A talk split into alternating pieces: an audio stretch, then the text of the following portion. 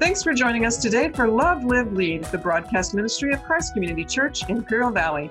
The church office is open Monday to Friday, 10 a.m. to 4 p.m. at 590 West Orange Avenue in El Centro, or call 760 337 9400 for information or for prayer. Christ Community Church has three campuses in El Centro, Brawley, and Calexico, plus a congregation in Spanish. As we navigate the end of the COVID 19 quarantine season and transition to in person regathering, we encourage you to find up to date information about events and each campus's worship service schedule when you follow us on social media, on our website at www.cccIV.org, or simply download the CCCIV app. You'll find the direct link to the app at www.cccIV.org forward slash get the app, or when you text CCCIV app to 77977. So he's the God of the impossible because of resurrection. He raises the dead. He brings life out of death, but also creation. He brings something out of nothing. Look at verse 17 again. He gives life to the dead and calls into existence the things that do not exist. That's how creation started. The Big Bang Theory doesn't contradict creation. You know, they're just saying a big noise took place at creation. They're saying that something came out of nothing, really, when you peel away everything and you look at it, and it's absolutely right because the very first phrase in the Bible says, In the beginning, God created the heavens and the earth. And the Hebrew word for create there, whenever it's used of God, it's the Hebrew word bara. It means he creates out of nothing.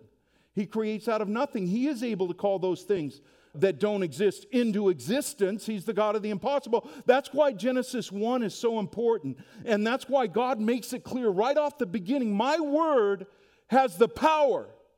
What I declare from the beginning to the end, that's what's going to happen. No one can stop it. I declare it.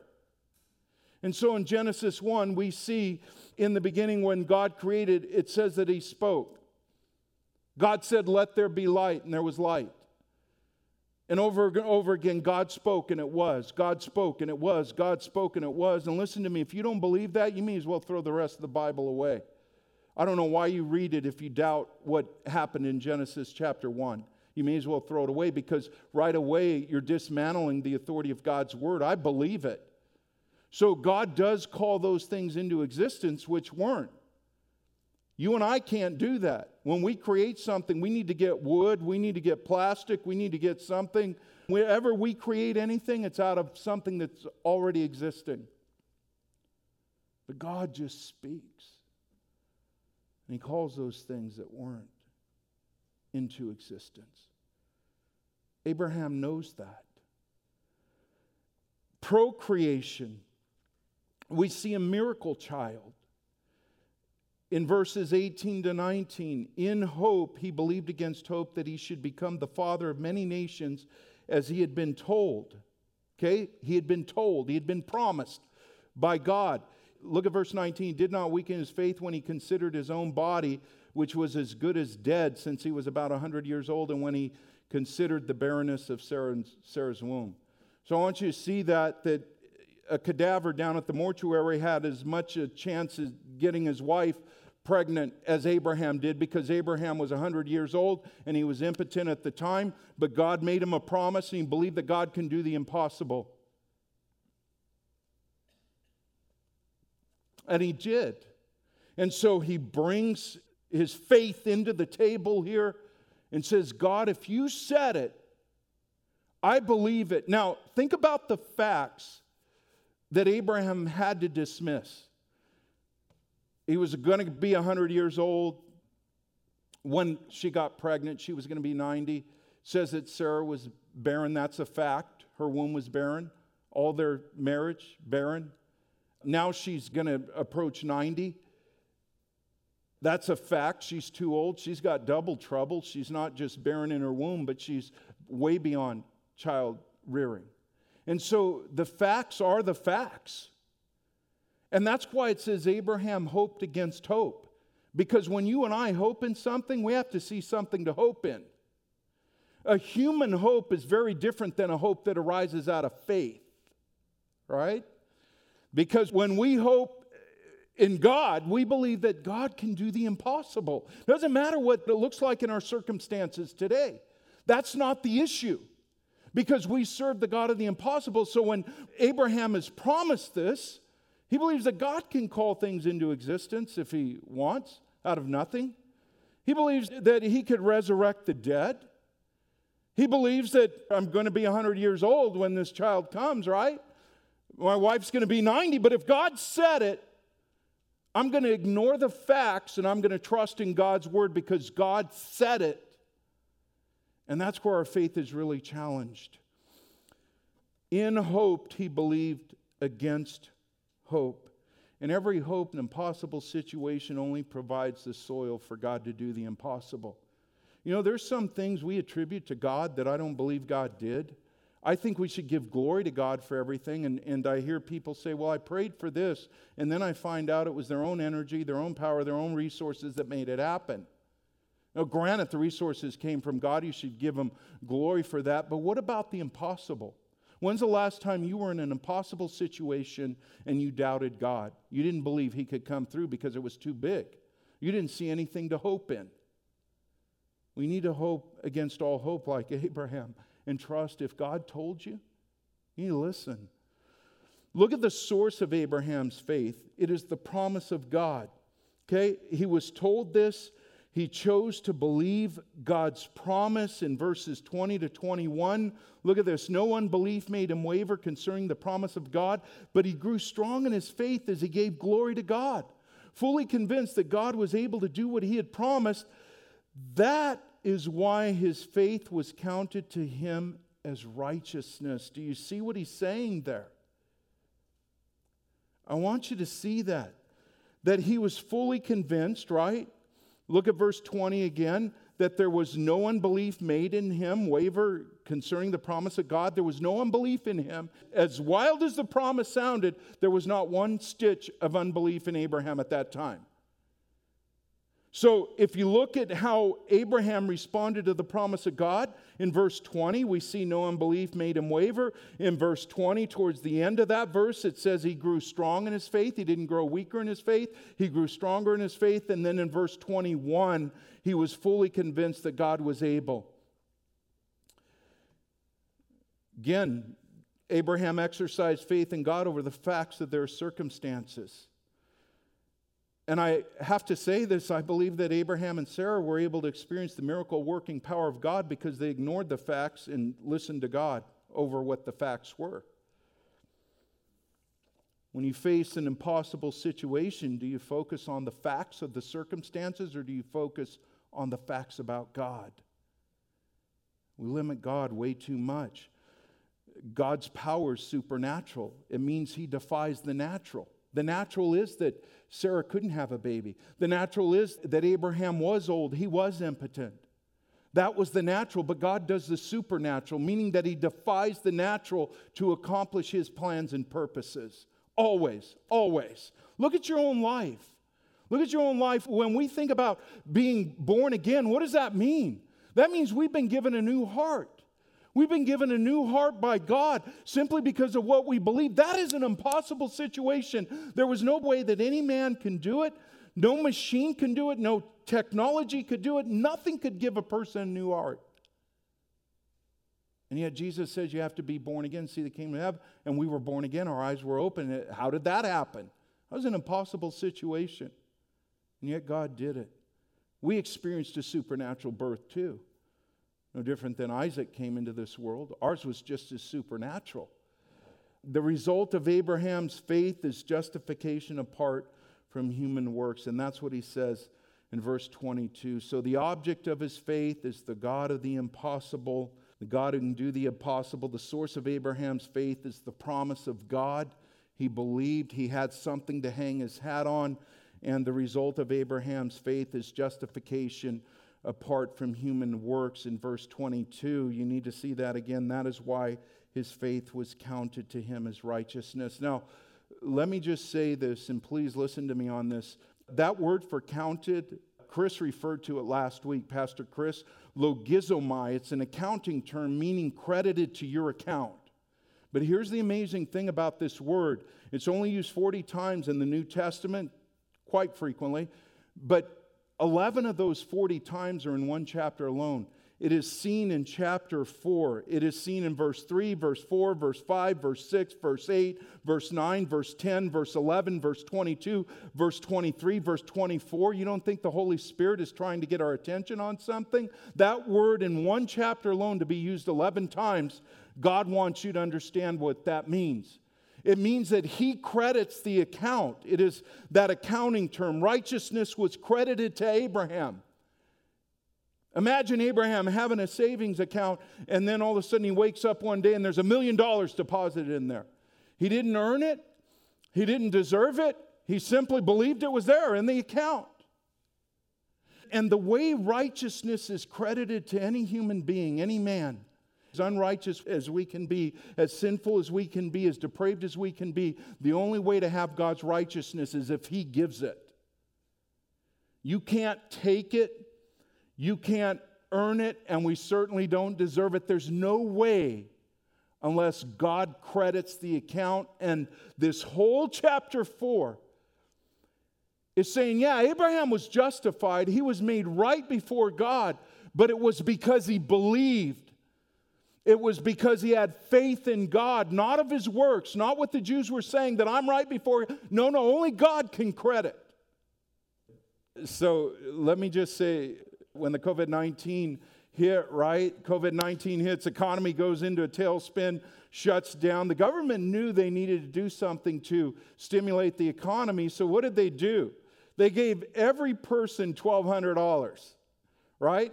And they gave my wife and I $1,200. And we just woke up one morning and it was there in the account.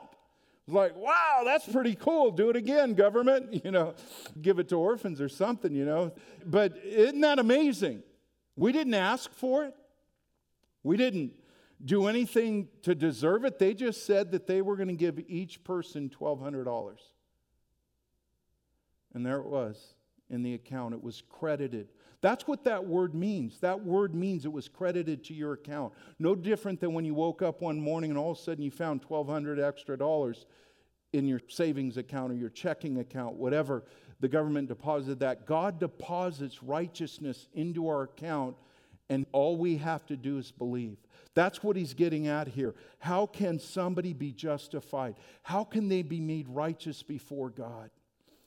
The third thing I want to bring up this morning as he transitions, I want you to follow this flow in chapter 4 as he began with verse 13, setting up that the promises of God can only be obtained through faith he then moves to a living illustration of Abraham. He says, What does that look like?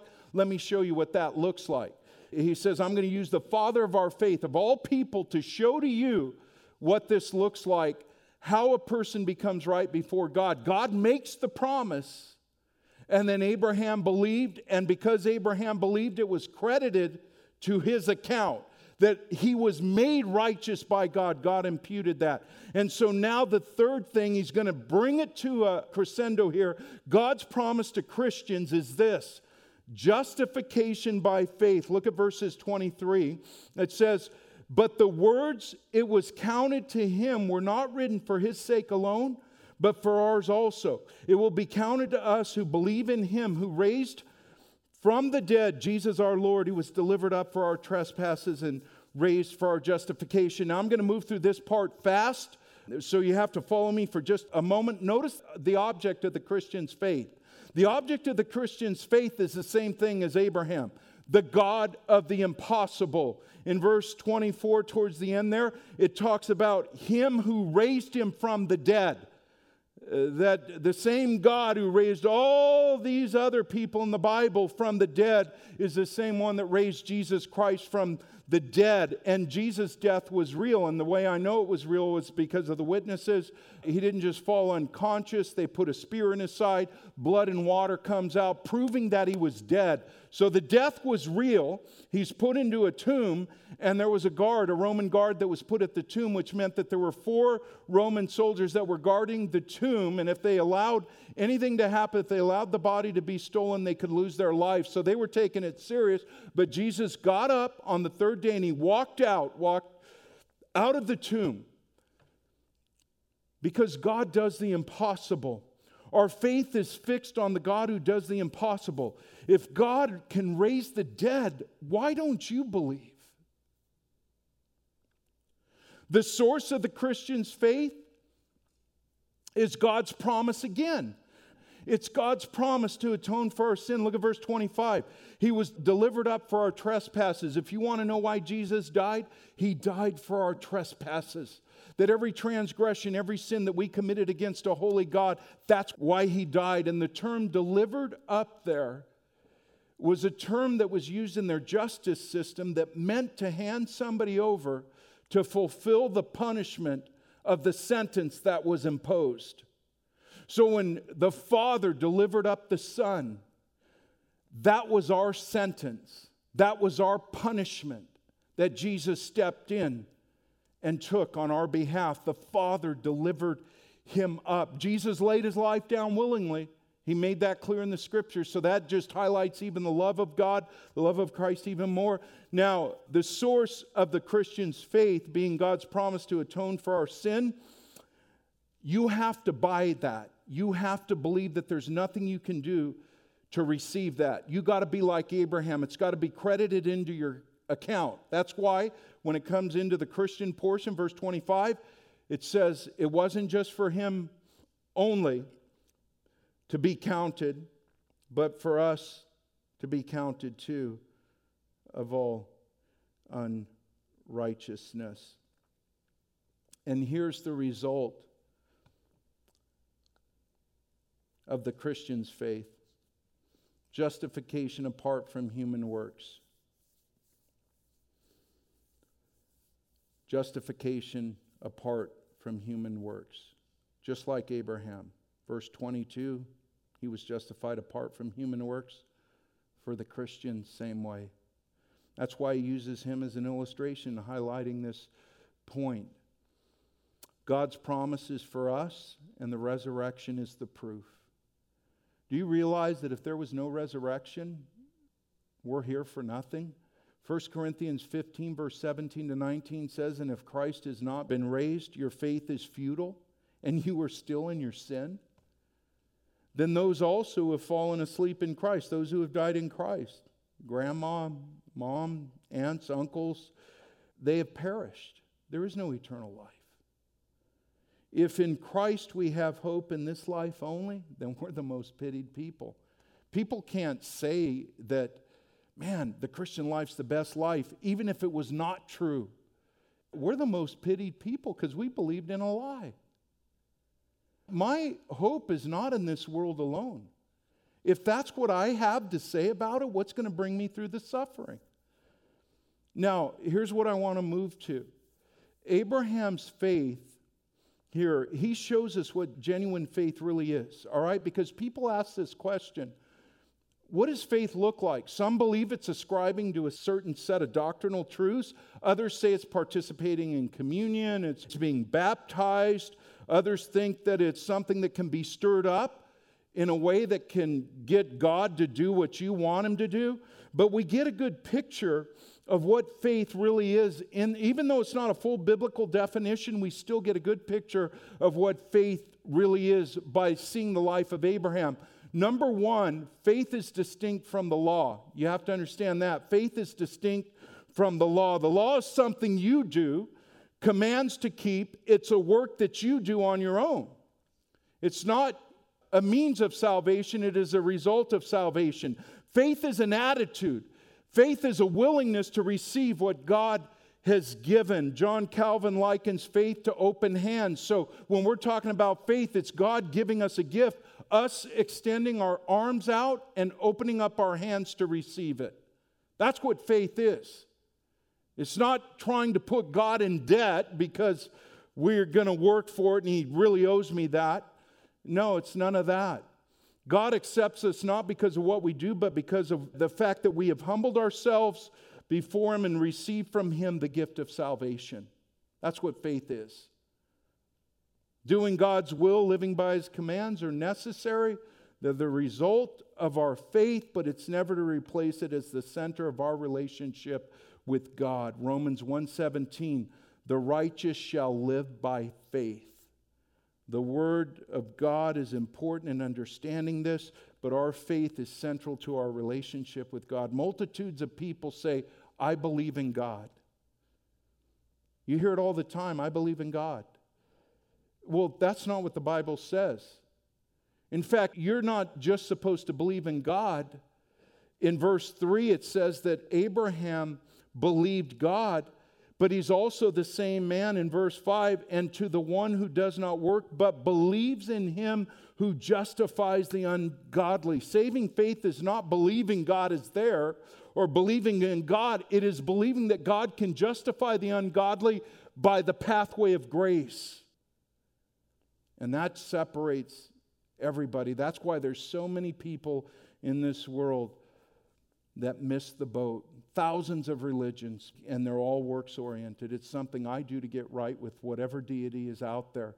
We live in a world of self achievement where diplomas mean something, awards mean something, bumper stickers mean something in this world. And so, for us to face the fact that there's nothing we can do to gain salvation outside of placing our faith and trust in Christ, that's hard for some people because they want to bring their self achievement into this world too. Secondly, faith has power only because of the one we place our faith in.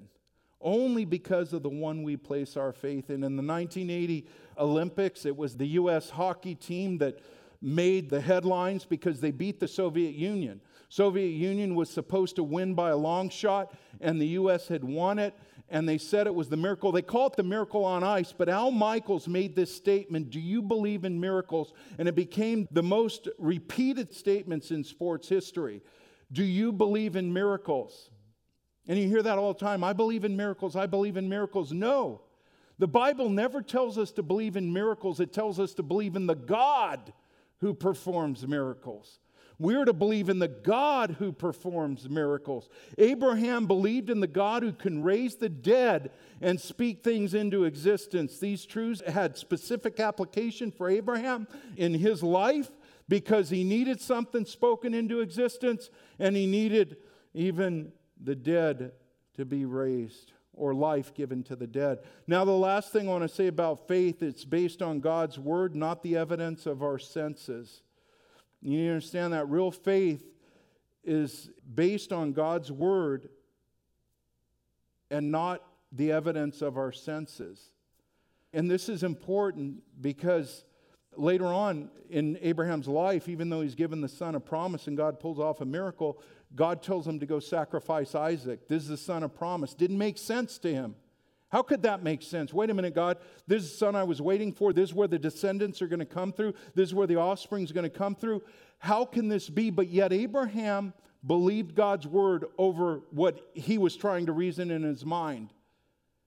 But here's what the conclusion he came to in Hebrews chapter 11, verse 17. It says, He considered that God was even able to raise him from the dead, Isaac.